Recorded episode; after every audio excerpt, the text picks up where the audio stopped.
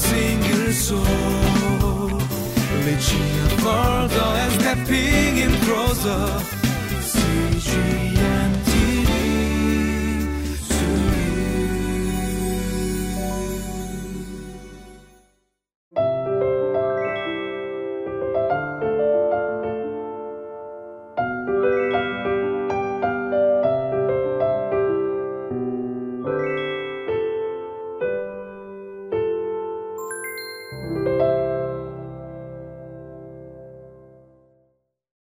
Hello, everyone. Welcome to Living Life. Today is August 16. We live our life as a Christian, uh, saved by faith in Christ Jesus. Um, but we sometimes do commit sin. It's not a sin that is detrimental to our salvation. It's, it's something that unintentionally, or even so, we make mistake before the Lord uh, because of our sinfulness in us. Sometimes we stray away uh, sometimes we are tempted, and sometimes because of our uh, sinfulness in our heart, we commit something of a mistake before the Lord. Um, but these everyday sin, uh, they cannot be taken before the Lord, and we have to crucify Christ again in order to tackle these sinfulness.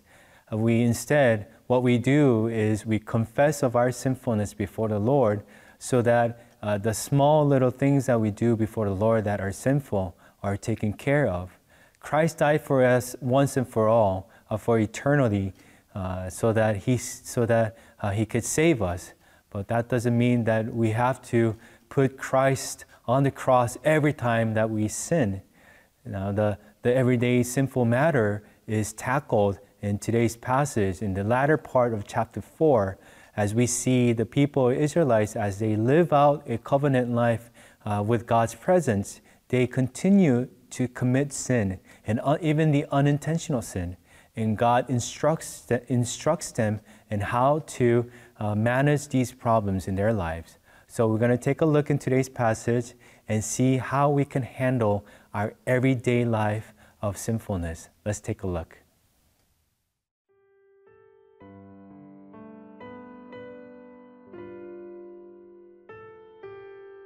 Leviticus chapter 4, verses 22 through 35. When a leader sins unintentionally and does what is forbidden in any of the commands of the Lord his God, when he realizes his guilt and the sin he has committed becomes known, he must bring as his offering a male goat without defect. He is to lay his hand on the goat's head and slaughter it at the place where the burnt offering is slaughtered before the Lord. It is a sin offering. Then the priest shall take some of the blood of the sin offering with his finger and put it on the horns of the altar of burnt offering and pour out the rest of the blood at the base of the altar. He shall burn all the fat on the altar as he burned the fat of the fellowship offering. In this way, the priest will make atonement for the leader's sin, and he will be forgiven. If any member of the community sins unintentionally and does what is forbidden in any of the Lord's commands, when they realize their guilt and the sin they have committed becomes known, they must bring as their offering for the sin they committed a female goat without defect. They are to lay their hand on the head of the sin offering and slaughter it at the place of the burnt offering. Then the priest is to take some of the blood with his finger and put it on the horns of the altar of burnt offering, and pour out the rest of the blood at the base of the altar.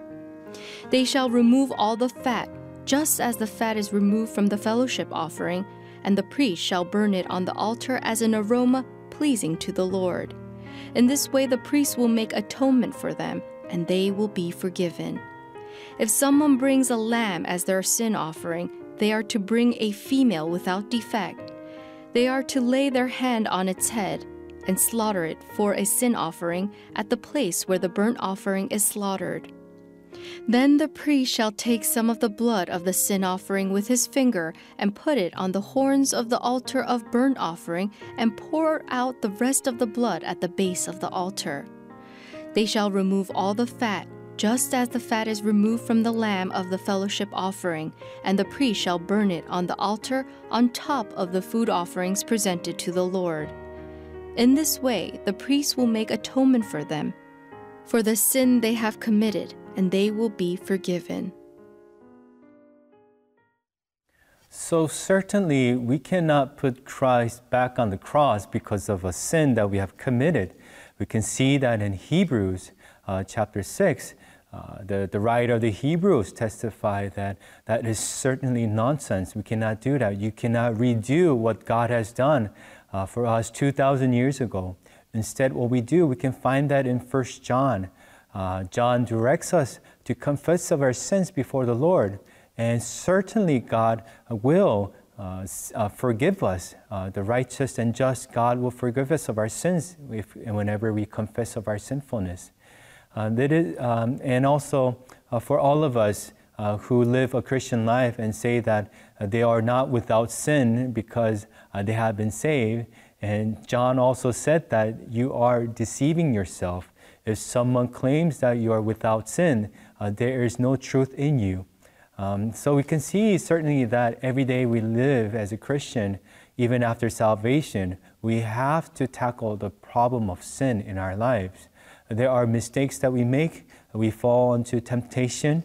And in today's passage, we see that leaders and any member of the community, uh, they sometimes do commit unintentional sins. They um, it's not to the point where they defile uh, the tabernacle, but it's just that it's something that have to take care of them in their personal lives because God still wants to keep them holy.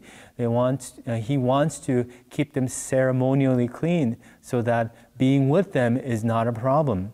So we see in the latter part of Leviticus 4 uh, God speaking through Moses how to take care of these problems. Certainly, we see that the problem is not taken uh, up all the way to the point where they will have to sprinkle the blood before the tent of the meeting, whereas they had to do this when the anointed priest or the entirety of whole Israelites committed an unintentional sin before the Lord. Instead, they just bring it to the altar and offer it as a burnt offering. And before that, they put uh, they uh, they put the blood, um, uh, uh dipping uh, the priest dipping his uh, hand, and then putting on the four corners of the altar. So the way how they manipulate the blood and the sacrifice is different from the sin offering we saw in the first part of the Levit- Leviticus chapter four. So th- certainly, this is talking about the everyday life where we continue to sin before the Lord. And it's, it's talking about how we could continue uh, the life of a Christian. Uh, uh, for, for the Leviticus uh, chapter, it's about uh, living their life as a, uh, Israelites, a holy people before the Lord. Um, so, therefore, if you, if you are trying to manage this problem of sin of everyday life, then definitely we're talking about the life of sanctification. one day and after, uh, as we walk with the Lord and as we tackle our sinfulness in our lives one at a time, then certainly after uh, many years later, we will definitely be uh, transformed. Uh, we will be different from uh, who we were before initially when we were just saved. Certainly, your sanctification uh, would have occurred through the working of the Holy Spirit and you would have grown as a, a, Christian. You would have matured. You will no longer make those unintentional sins uh, that the community found in you, but instead you will become more holy and holy. Not perfectly holy, but your holiness will grow in you. You will become a mature Christian. Likewise, we see that in Leviticus 4. Uh, we see the leader, leader and other members of the community that will bring their offering depending on their economic or social status. Our leader would bring a male goat, and we see that a member will bring a female goat. Uh, someone who is economically um, not capable, uh, he or she will bring a female lamb in the following chapter, in, in, chapter 5 of Leviticus, we see that if uh, the person is economically poor, uh, that that person will bring a dove.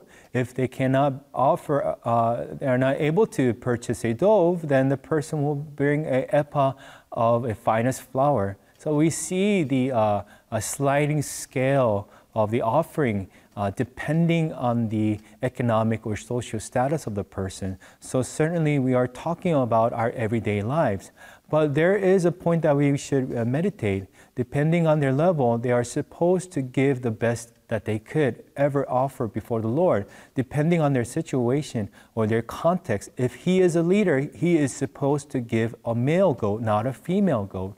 So as we come before the Lord and we confess, we just don't do it habitually. It's not something that say, "Oh, sorry, Lord, I committed sins. Please forgive me."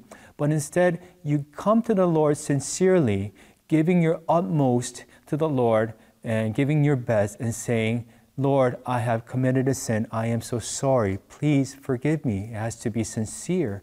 So, likewise, uh, we saw in 1 John where John said uh, that if you uh, think that you are not without sin, um, you are deceiving yourself. Uh, the truth is not in you. In verse 9 of 1 John, in first chapter, it says, If we confess our sins, he is faithful and just and will forgive us our sins and purify us from all unrighteousness. And that is one way what God is trying to do, even into the point of uh, keeping us holy in everyday aspect of our life. He's trying to make us righteous. And we can see that certainly happening in the Israelites community as God is directing through Moses how to live a daily life of holiness. And I hope that every one of us is encouraged because even though we commit sin, that doesn't mean God forever forsakes us. He provides a way where we could come before the Lord and confess of our sins in the name of Jesus Christ, and He will forgive us. He will renew us. He will keep us righteous so that we could continue a covenantal relationship with God in heaven.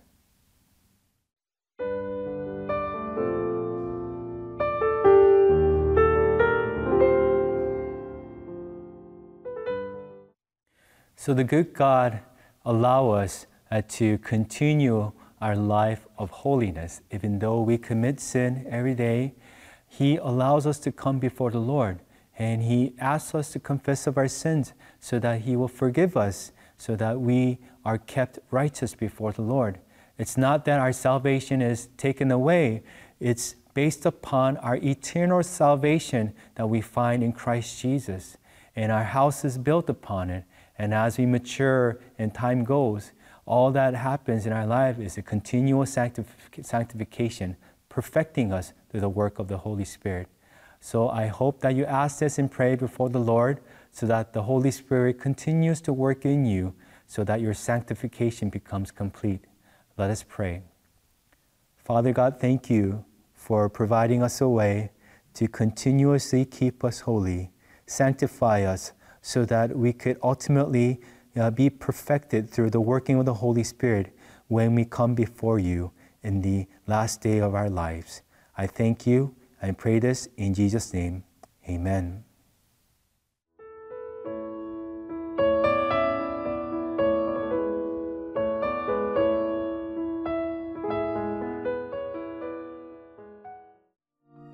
이 프로그램은 시청자 여러분의 소중한 후원으로 제작됩니다.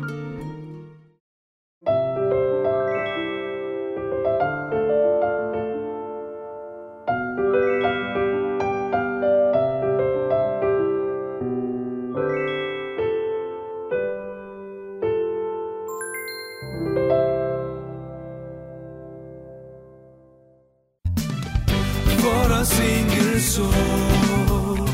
Reaching further and stepping in closer.